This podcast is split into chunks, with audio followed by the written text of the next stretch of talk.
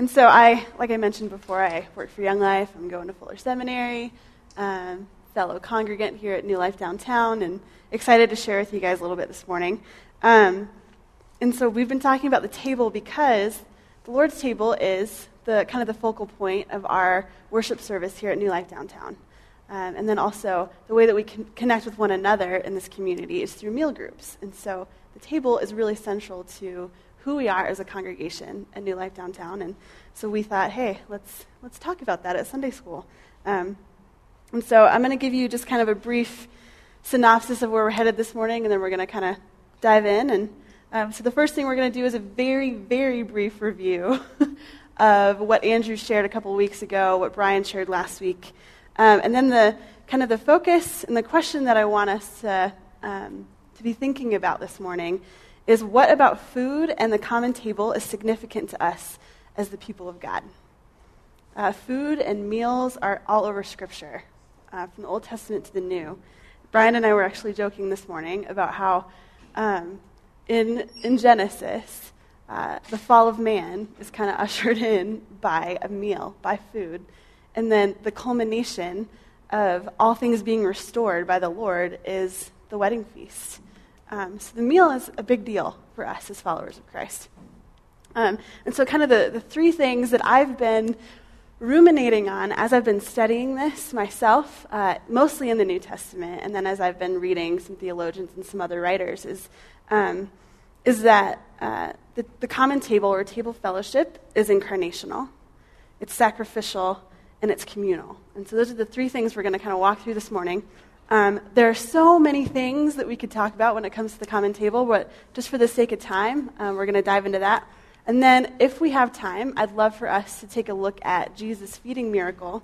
It's actually mentioned six times in the gospel, um, but we're going to look at the Matthew version of Jesus feeding the 5,000. And I'm going to ask you guys to kind of get into groups and talk about how these three things play out in that story.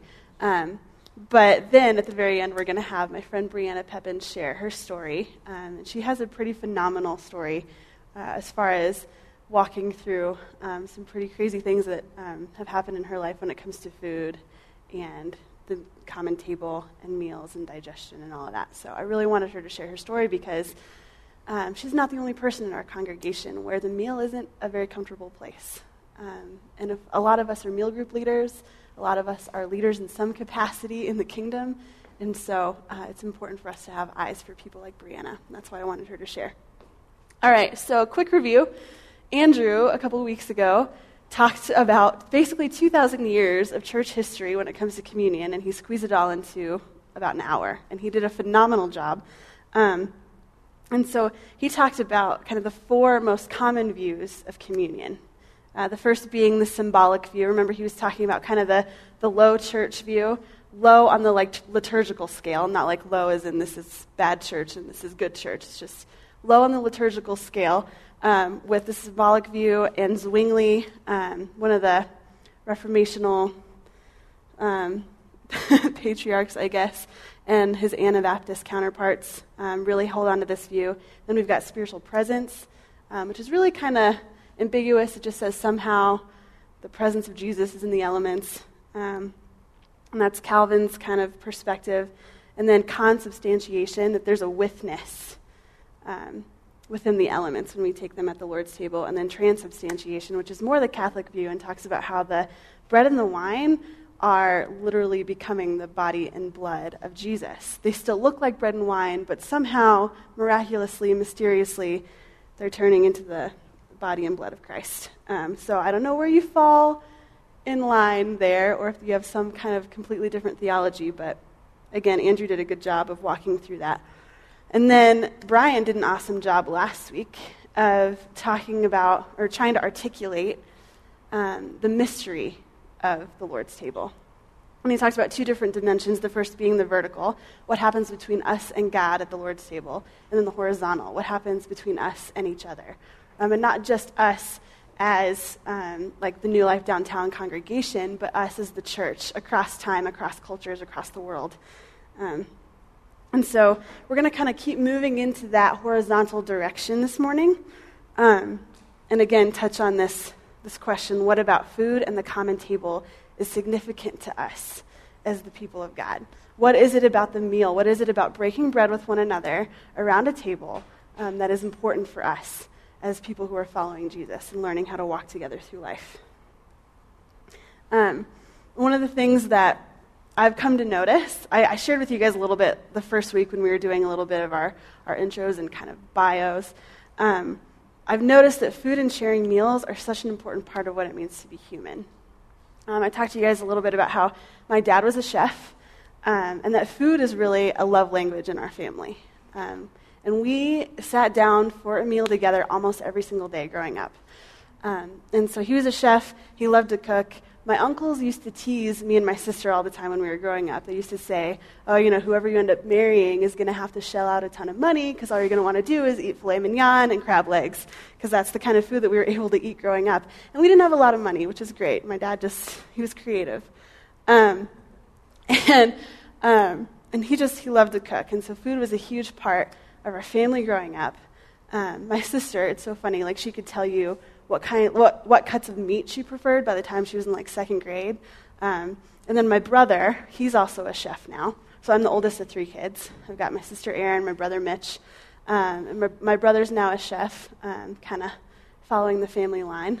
Um, and my dad actually passed away when I was 11, and so my brother being a chef is actually really kind of a heartwarming thing for our family. But I remember this one time he was still sitting in a high chair, so he's maybe two or three years old, um, and we are getting up after the end of dinner, and all of us are bringing dishes into the kitchen, and we come back out, and Mitch had crawled from his high chair onto the middle of the table and is just sitting there and had taken two handfuls of butter and is just sitting there eating butter.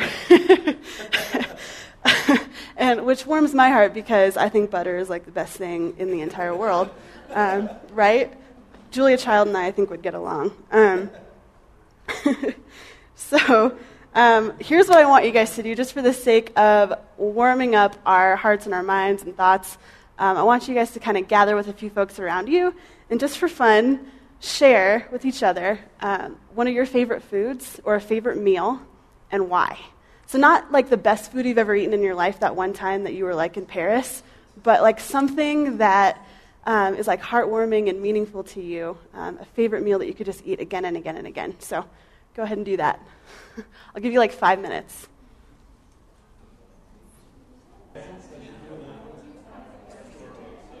All right. Hey, guys, I'm going to give you just uh, 30 to 60 more seconds, so keep going.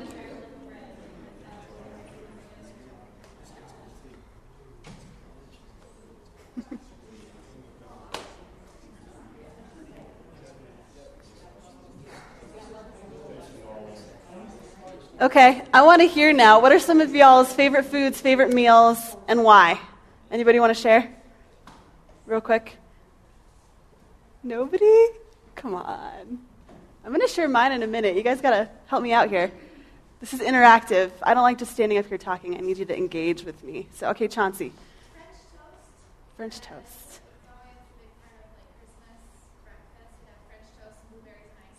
Yeah, ooh, French toast and blueberries and ice cream. Okay. Yeah.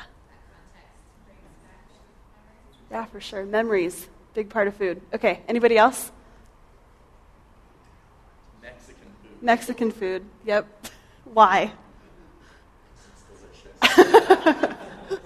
yes, it is.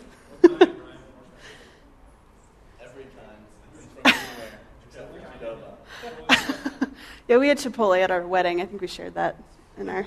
That was yep. well, okay. I'm going to share with you guys a little bit about my favorite food, eggs Benedict. Did it show up? Nope. There we go. Eggs Benedict. So my favorite food in the whole world is actually mashed potatoes and gravy. Brian was just talking about how I'm totally a meat and potatoes girl, 100%. Um, but when I'm talking about favorite meals, eggs Benedict for sure. Um, and really, it's in combination with what's called palichinta. If any of you guys know what palichinta is, I'd be really surprised. But um, it's basically Hungarian crepes. My mom's side of the family is Hungarian, and um, so palichinta, we make them like blintzes. So we make homemade crepes and fill them with some awesome cream cheese filling, and then drizzle it with some homemade berry syrup. It is awesome. And we eat that with eggs Benedict on holidays and like special occasions. I love hollandaise sauce. Of course, I mean, I was talking about butter earlier. You can't make hollandaise without butter, right? So there you go. Um, but I remember growing up, my dad, he always used to make brunch on Easter for our entire church congregation of about 200 people. And one year he was like, why don't we make Eggs Benedict for everybody?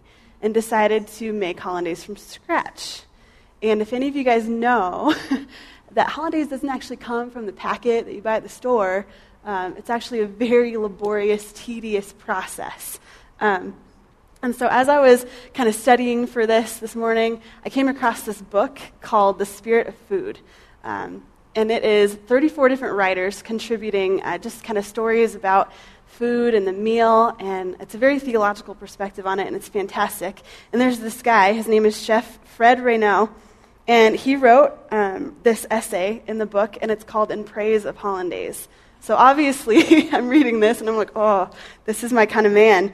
Um, so I just kind of want to read this to you because it's a really sweet theological and incarnational picture um, of food. So it's kind of long, bear with me, but it's worth it. So just engage with this because it's really fun.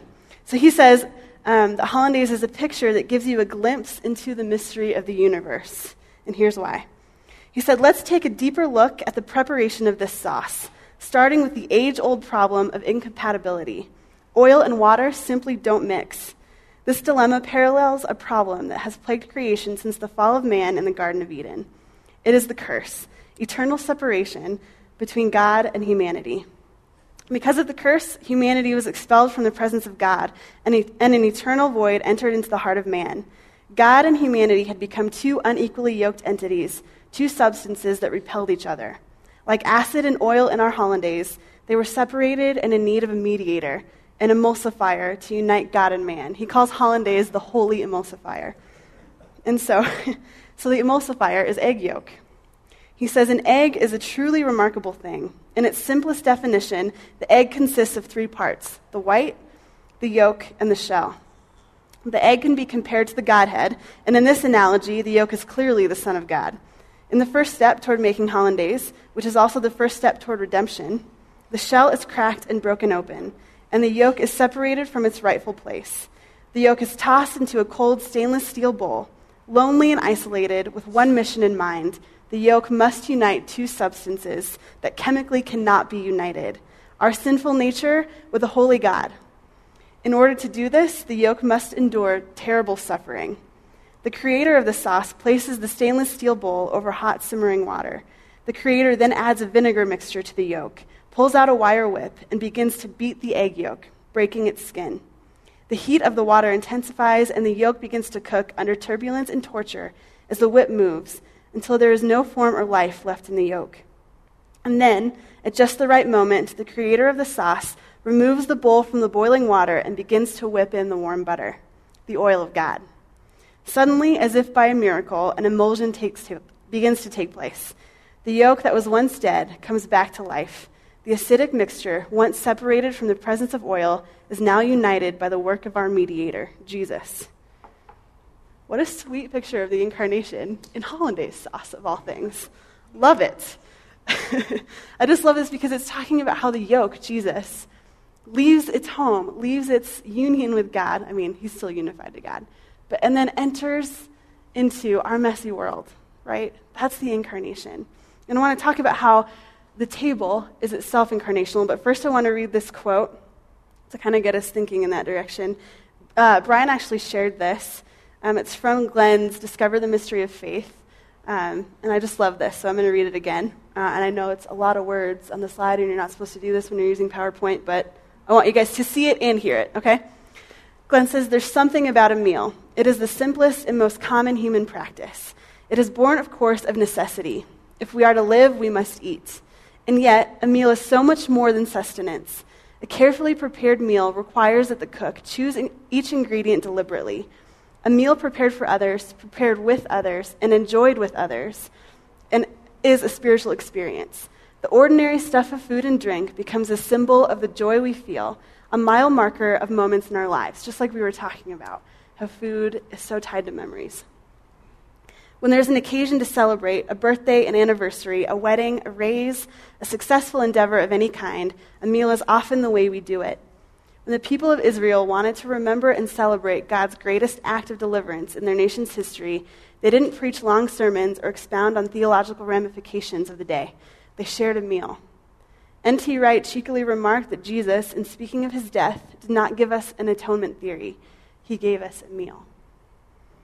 So, let's talk about incarnation in the common table. What do I mean by incarnation?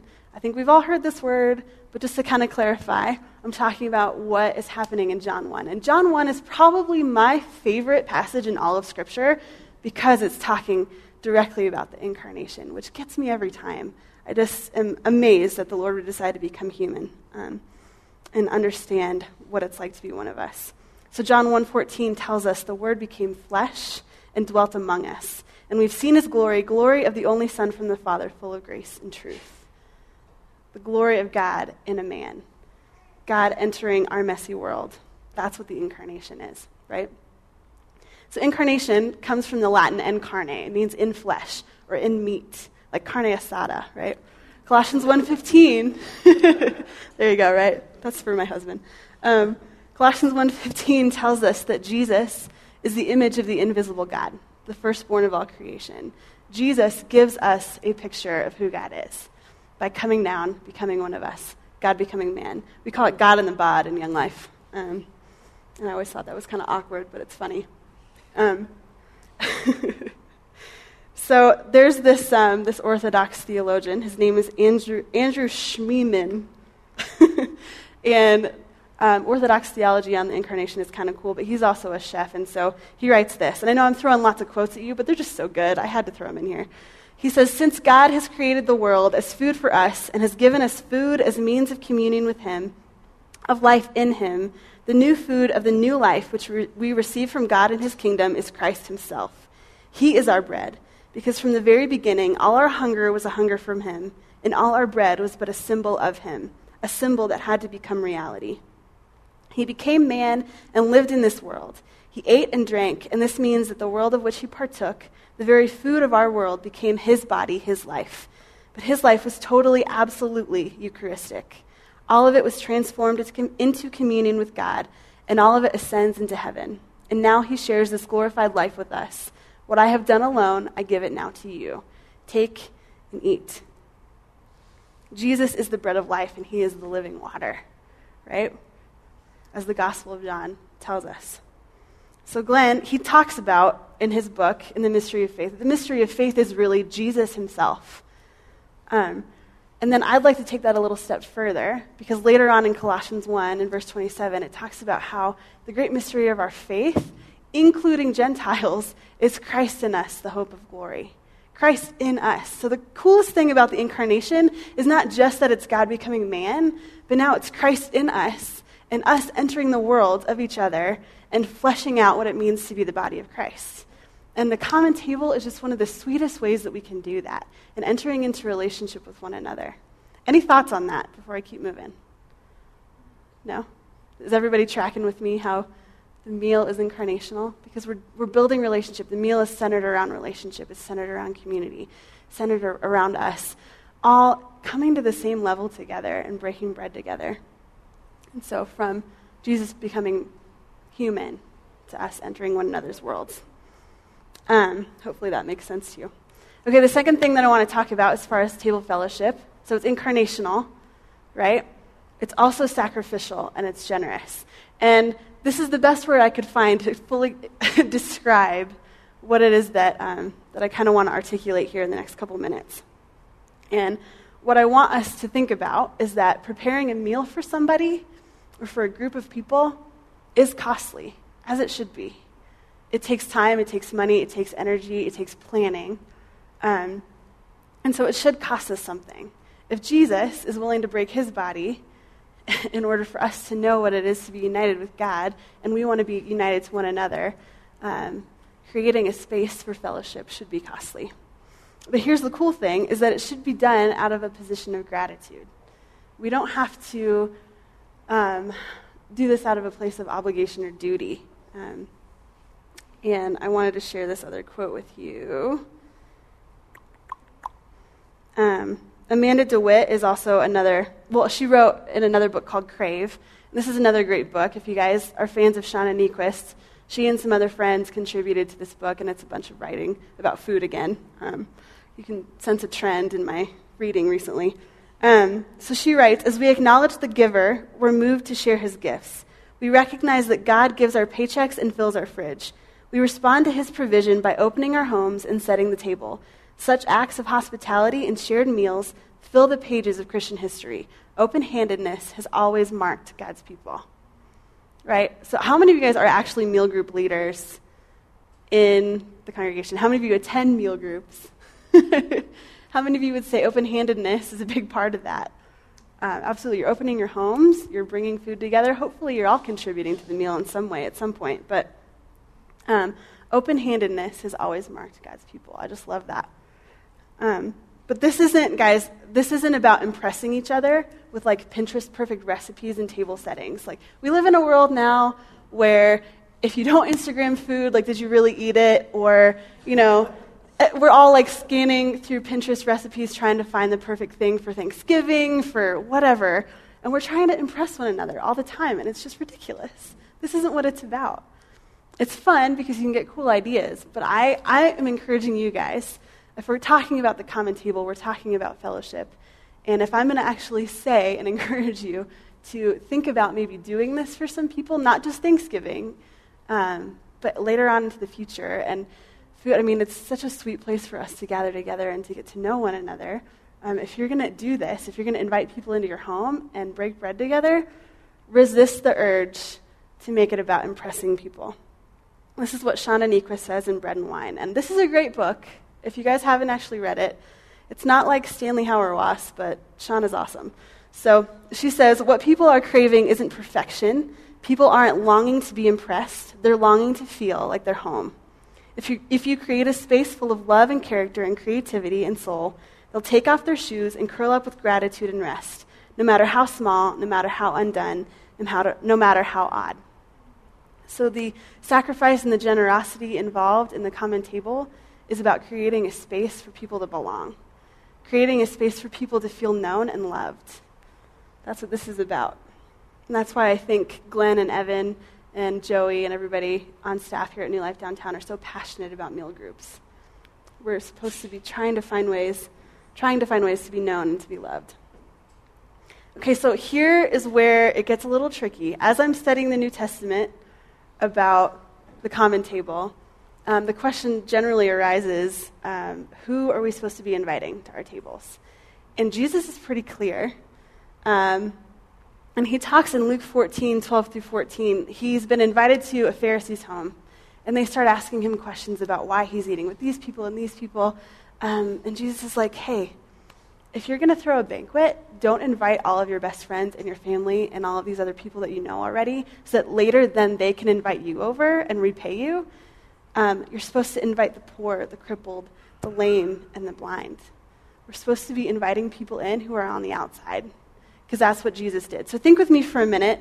Who are the people that Jesus actually encountered when he was eating a meal? Um, there's so many stories all over the Gospels of Jesus and food and people. Any thoughts arise as you're thinking through the kind of people that Jesus interacted with when it came to food? You don't have to answer, just think about it. That'll be a rhetorical question. Um, Eric Bonkowski also contributes to the book Crave, and he says that it's not just what we eat, but who we eat with that matters to God.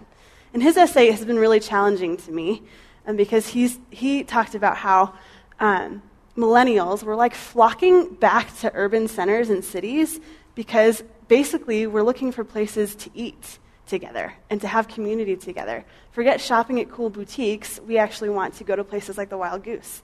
Um, and uh, that's not a pitch for the Wild Goose, but it is a great place. Um, and so he's talking, he talks in his essay, he's like, man, what would happen if we all started to change our perspective on what it is to eat together and started thinking about how to feed everyone in our communities well? Um, and, and that means going after the people who are homeless down the street. I mean, we're here downtown, they're all over the place. That means looking for people who are on the outside who don't have a place to belong. Brianna is going to share a little bit about what that's looked like for her. Um, but we ought to have eyes for those people if we're following Christ. We ought to. Those are the people that Jesus ate with, right? Um, and so here's kind of the cool part. Um, not just looking at the Gospels and who Jesus ate with, but what's happening in the early church when it comes to the common table. Um, when we look at Acts 2 46 through 47, it's talking about the disciples and the early church gathering together. It says, Every day they continued to gather together by common consent in the temple courts, breaking bread from house to house, sharing their food with glad and humble hearts, praising God and having the goodwill of all the people. And the Lord was adding to their number every day those who were being saved. The very idea and action of sharing food and sharing one another's lives and resources and everything that you have with each other is going to grow the kingdom. That's just reality. And that's powerful to me. And this is so challenging to me. Like, this isn't easy for me to think, okay, I'm going to go down the street and invite a bunch of homeless people over to my in law's house and, you know, and serve them a meal. Like, that's uncomfortable. But if we're really entering into this table fellowship thing, it ought to be uncomfortable a little bit, right? And here's the cool thing I was reading this. This is a lot of this is coming from this essay that this woman wrote um, in a theological journal. And she says that giving abundantly to those who can't repay you is actually going to teach you to love giving abundantly. I'm not going to be up here preaching to you about how if you give and give and give and do this cool thing for somebody else, that then God's going to bless you, because that's silly. that's not what it's about. But your heart's going to change. If you're opening your home to people who need a place to belong, and giving them something to eat, you're going to love doing that. And your heart's going to change and want to do that more and more and more. And like I just mentioned, inviting the outsider is so central to New Testament fellowship. So those are a lot of scattered thoughts on um, how table fellowship is sacrificial and generous, but I hope it's getting your wheels turning and causing you to think a little bit more broadly about the purpose of the meal and the purpose of table fellowship um, for us as the kingdom of God. Any questions, any thoughts? Anyone wants to interject? Yeah. Yeah. Yeah, sure. Love to. Let's go find that. Okay. Here we go.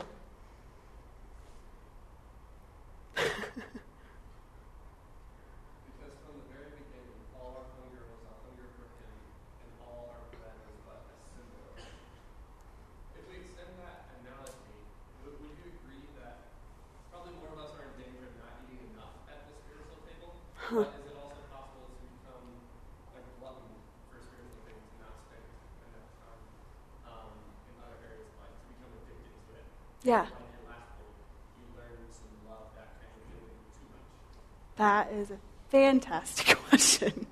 okay, let me help me articulate this a little better. So, your question is, um, can we take this a little too far? Can we idolize it essentially? Um, giving to others, can we idolize? Um, well, I mean, even something simple, just food itself. Can we idolize that? I think that the reality is in our culture that is a huge tendency. Um, because I think it comes down to performance and it comes down to um, really individualistic thinking.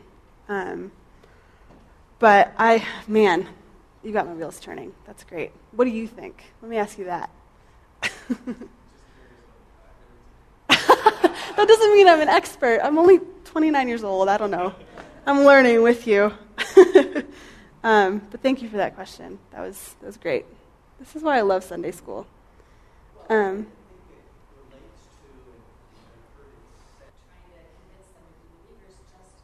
yeah. Yeah. Yep. Well, that's that's incarnational right there. That's what Jesus did. So that's beautiful, for sure. Um, thank you guys. This is fun. Okay, where are we at here? Um, all right. So I've been talking a lot I know all of you guys have more thoughts you want to share, but I want to I want to ask you before we kind of dive into this last point about table fellowship being communal and also formational. Those two kind of happen together. Um, Brian was sharing with me something that he was coming across um, when he was reading. Um, I can't remember where it was from, babe, but it was talking about how we could learn pretty, pretty much everything we need to know about life at the dinner table, from like how to interact um, across generations to how to respect one another to how to deal with conflict, because we all know that happens at the table. Um, You know, so we can learn so much about what it is to be human, to be um, in community, to be alive um, at the dinner table, and I just love that. But anybody have any thoughts on how table fellowship, how the meal is communal, and then also how it's formational for us? Not just as Christians, but in general.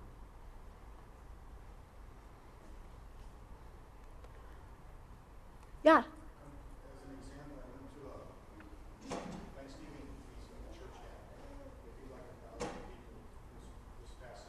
Yeah, ooh, fun. By myself, and I sat next to um, an older, older gal. She was just radiant with the Lord, just so thankful.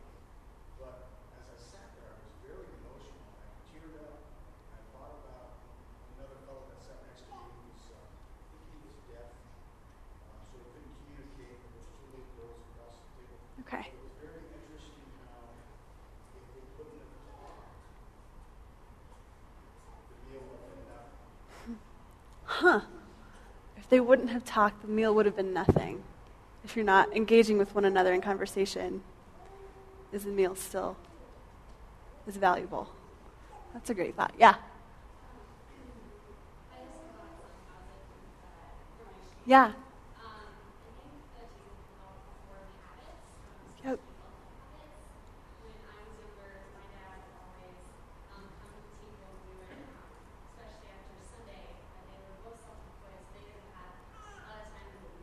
Yeah.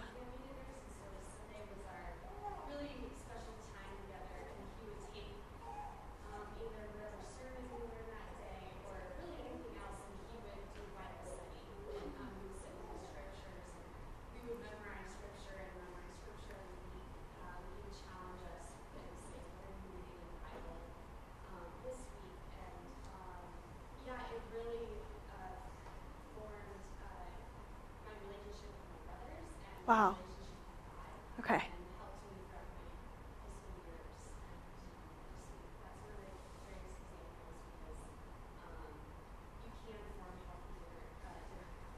Yeah. Yeah. Meal traditions are so they're so great. That's awesome. Stuff to take into your own family, for sure. I like that. I might steal that, actually. Any other thoughts? Yeah.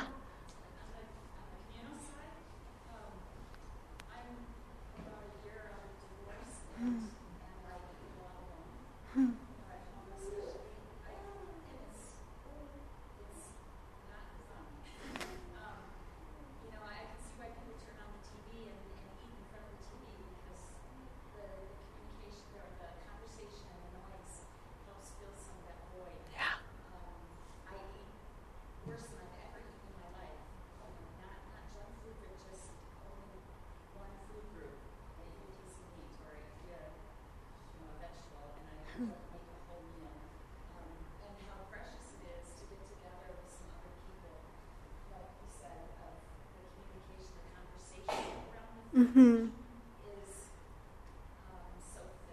Yeah. Yeah. Absolutely right. There's, I actually have a slide that kind of touches on that. Um, there's a study that the Hartman Group did that found that nearly half of all adult meals now are eaten alone. Is that not insane? That's nuts to me, growing up in a family where we ate most of our meals together.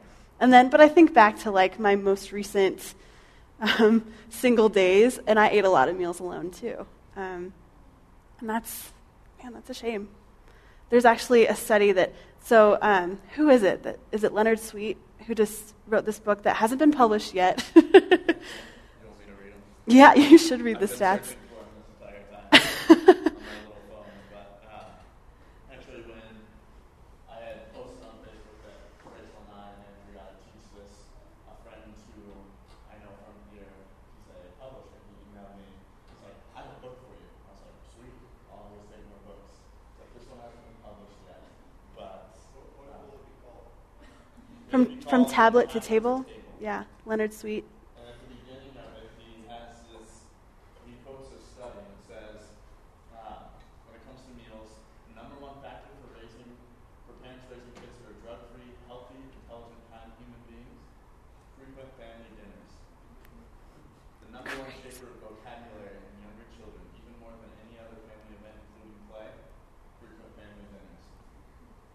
The number one predictor of future academic success of elementary age children, frequent family dinners. One of the best safeguards against childhood obesity, eating meals together. The best prescription to prevent eating disorders among adolescent girls, frequent family dinners that exude a positive atmosphere. The variable most associated with lower incidence of depressive and suicidal thoughts among 11 to 18 year olds, frequent family dinners. Wow, that's crazy. The meal matters, clearly. And the crazy thing is that we don't get enough of it in our culture. We're eating meals alone. Um, I, I, shared a few weeks ago about how at, Young Life Camp, one of the things that we really work hard to do is to create family style dinners and meals for kids when they're at camp because they just aren't getting that at home anymore. They don't even know what it means to sit down at a table and to pass a platter of food to the next person beside them um, and have conversation around the table. And so we want to provide that for them because it's so important, it's so formational um, to who we are. So thanks for finding those. I was going to ask you about that earlier and forgot. um, any other thoughts? Yeah.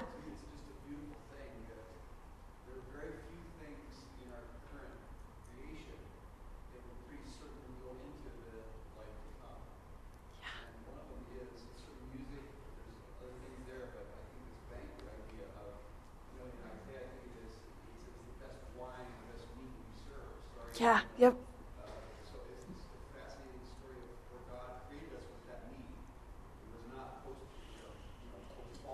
No.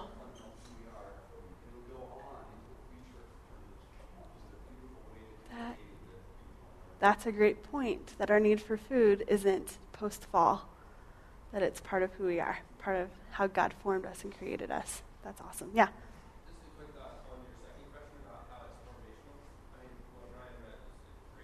Yeah.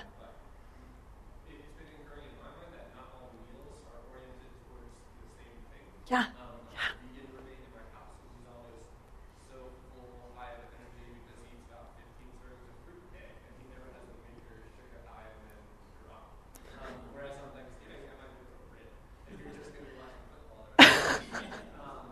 Tryptophan coma.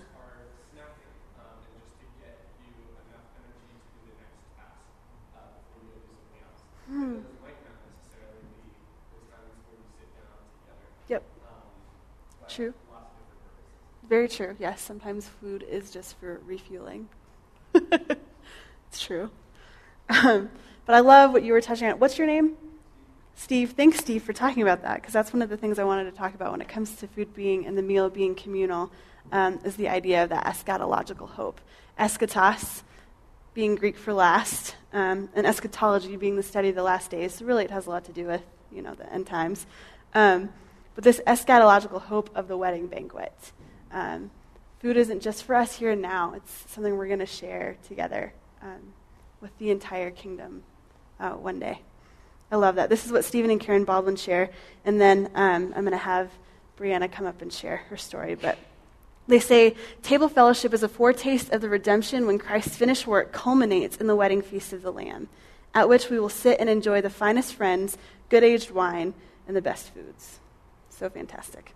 Okay, so, um, but here's kind of the reality, and we touched a little bit on this. Food and the meal is not always a safe place for us. Sometimes it's attached to brokenness, it's attached to disease, it's attached to disordered self image, um, all kinds of things. Um, but I really, really wanted Brianna to share her story because um, she has gone through quite a crazy journey in the last few years. And so, Brianna, why don't you come on up and you can grab the mic? She's just, just going to share a little bit with you guys about um, what that's looked like for her, and I'll let her kind of dive into that. Um, but then, how joining the New Life Downtown community has been for her, where the Lord's table and the common table are so central to our community. So. All right, Bree. Well, I'm super honored to be here. Um, I'm just going to give a little history on me for nutshell about three years of my life. About three years ago, I was diagnosed with a stomach motility disorder called gastroparesis, um, where the um, ability for my stomach to empty its contents was significantly delayed. The average person is about 40 to 90 minutes, and mine was over five hours. So in the beginning, it was hard, but it was manageable. I had a low fat, low fiber diet, I was essentially forced to be very healthy. And I was like, okay, this is this will work. Last spring, I got really sick with um, an infection, and it shocked my system to where I was forced to be on an all liquid diet. Um, that was the beginning of a very painful journey where it was my last year of college. I want to go out and have fun with my friends and eat and have fun, and that was starting to be a very painful journey. I no longer felt welcome, very uncomfortable. I couldn't go out and really have fun in these places that I used to. And food was always on my mind, always feeling sick and not really understanding if this is going to get better, if it's going to get worse. Why is this happening? January of this year is when things kind of took a significant turn for the worst. Um, my stomach no longer decided it wanted to work, so I could no longer tolerate any liquids or solids. I was on IV nutrition for 14 hours a day to keep up with the daily nutritional needs that I needed, as well as the liquids that I needed. Um, so I was hospitalized in and out for seven months. In May, I had a feeding tube because my physicians didn't want my intestines to lose its motility. And that was the hard part of how did this happen to me? Why is this happening to me? And, you know, I'm so young. I just graduated college. Where's my community? Where's my family? Um, how can I really participate in society when I'm pretty much living in a hospital? Um, fortunately, God heard the prayers of me and many people, and my surgeon found what was wrong and was able to essentially give me the ability to eat again. Um, that surgery happened in June, and so I've been working on eating, you know, liquids and then soft foods, and so food to me is now kind of a painful thing, um, but it's good. It's really encouraging. But in January, the first time I got out of the hospital, came to church, and was super excited to be out and to kind of join society. Well, halfway through service, I realized, oh my gosh, we take communion. I can't take communion. And so I initially wanted to leave because I didn't know if I should leave or if I should stay, if people are going to judge me if I can't. Take the food, you know, the bread and dip it. Am I still able to participate in communion? or is it only a physical act? So I decided to stay, and with tears in my eyes, I went up and I walked through and I came back and I just broke down. But then God showed me how to have communion with Him that wasn't food centered. And that was really amazing to just take the body of Christ and have it mean something more than just a piece of bread. And His blood was something more powerful more intimate. And I really had to dive into that. My next concern was well, where am I going to find community? Because a lot of my friends had left because it was an inconvenience for them. I could no longer participate really in the fun activities that the you know your 20s are supposed to be around. But I didn't want to go to a meal group. I felt very isolated, very alone. But fortunately, I found the Thirsty Thursday group, which is not meal centered, and they were totally carried me through the seven months that were really painful and really lonely for me. And without that, I couldn't be where I am now. And so it's so important to find time to just have that community with people and to know their their heart because how are we going to know that there's people like me in the congregation when it's all about food and all about making everything? But what about those who can't eat or can't physically participate in the groups that we're offering? Where do we meet those people and how do we welcome them into the table? Mm-hmm. And that's where my heart is finding those people and opening those doors and having a safe place that may not be the table. That's a very painful thing for me to participate in meal groups. I feel very all eyes are on me because I have three pieces of cheese and three pieces of crackers because I know that's safe. Where the person next to me has an entire mountain of food, and I'm like, ah, that must be nice. You know, and I, it's very self conscious for me. Um, but it's been an amazing journey, very painful, and but that's what the community is for: is crying together and laughing together and rejoicing. When I was able to eat baby food at 26 years old, that was a huge milestone for me. I never thought that, but I was so excited, and the community was excited for me, and laughed with me. And they met me where I was, and that is what helped me. They didn't try to fix me. They didn't try to heal me. They prayed for a miracle and kept believing, and they met me where I was mm. just and broken. And then it was amazing to see the answer to prayer. Not at all how I thought it was going to be, but it happened. I didn't think I was ever going to be healed, and I was. And I'm so blessed. And that's my little story. Thanks, Bree. Does anybody have any questions for her? Um, what her journey has been like. She's been learning how to eat in community again, which is tough.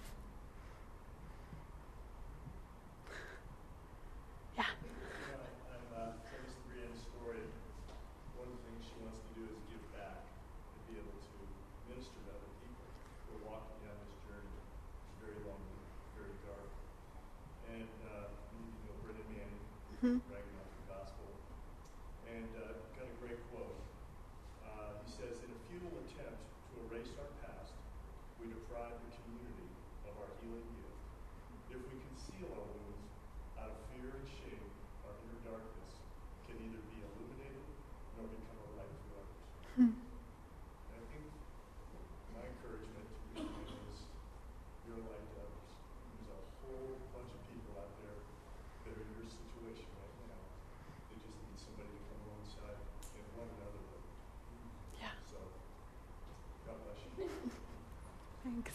I really wanted Bree to share because this is a one step in the healing process for her too, but also because um, we need to be willing to invite people to our tables that um, can't necessarily participate in the same way. So, yeah, Chauncey.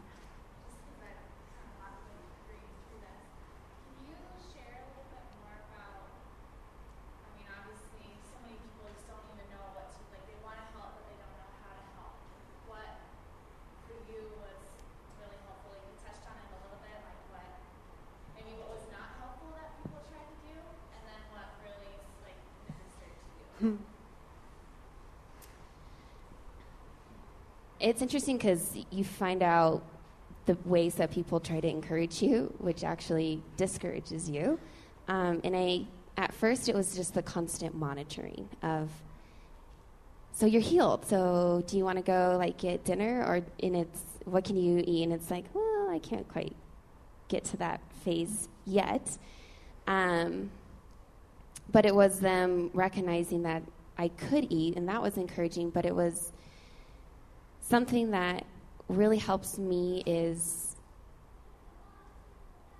eating with me, but not feeling like they're watching me eat um, or judging my reaction to foods, but knowing like my safe food and then maybe eating the same size meal or the same boring yogurt food or you know whatever it is, but just not feeling like all eyes are on me because that's something that I struggle with that I just feel like I'm being watched all the time.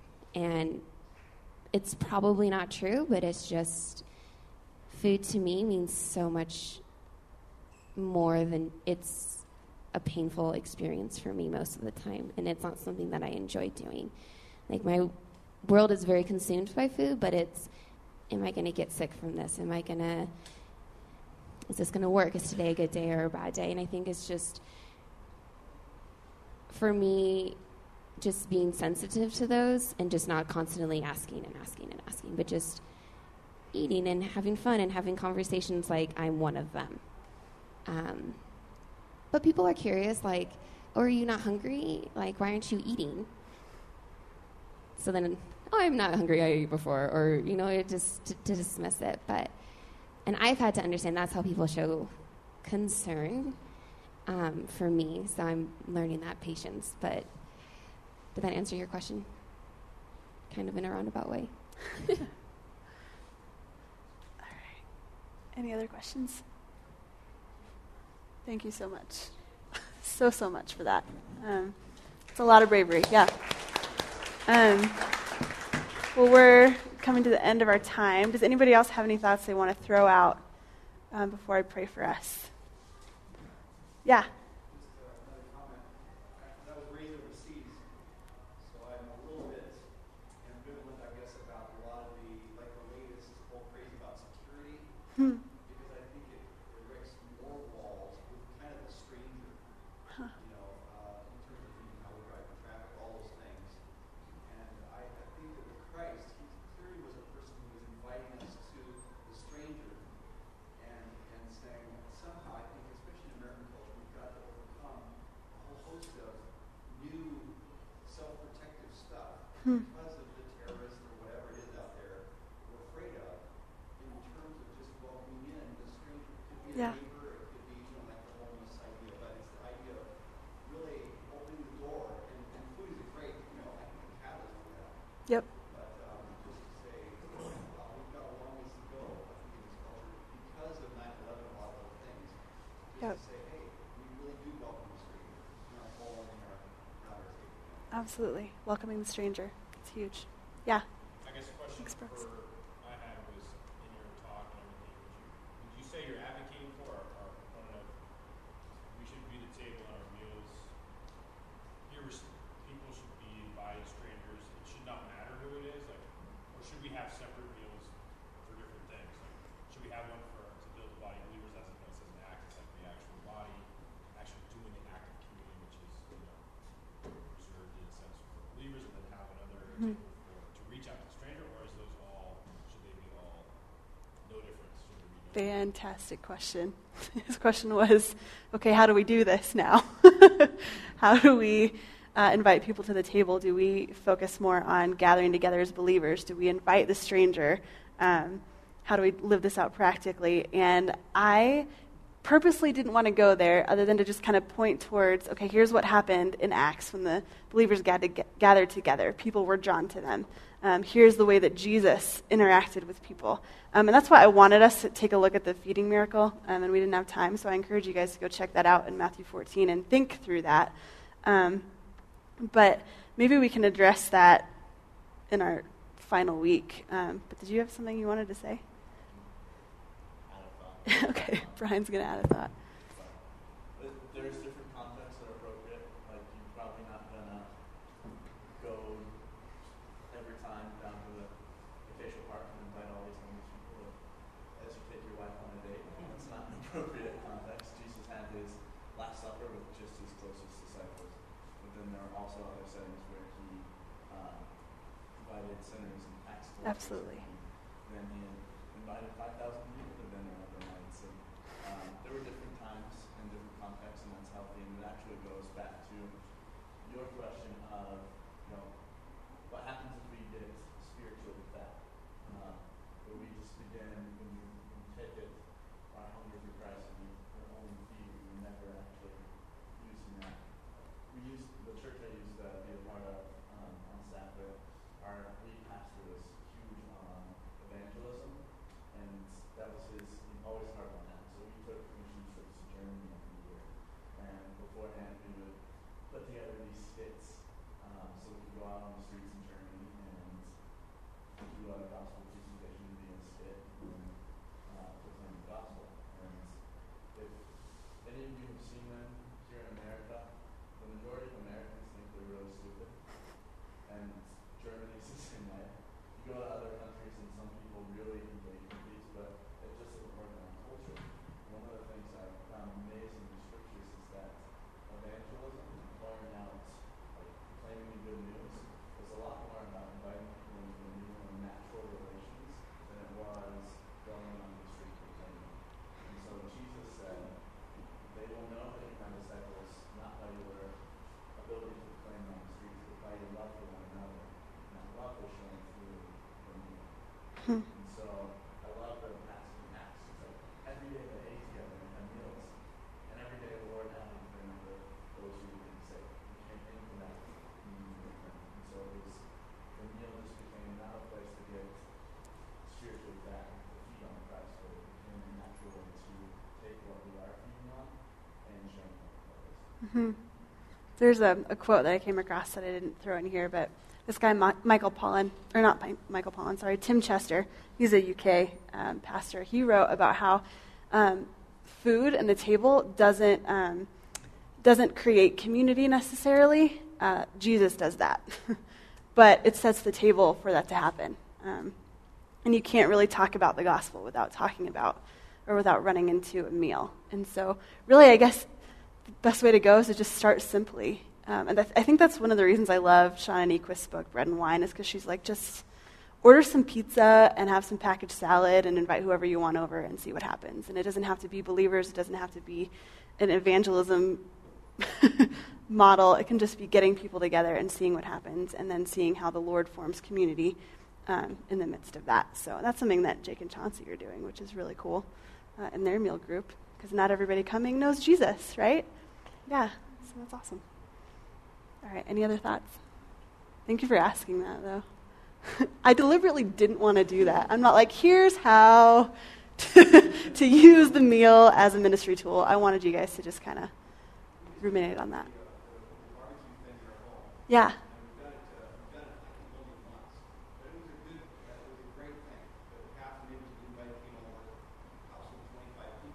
Wow.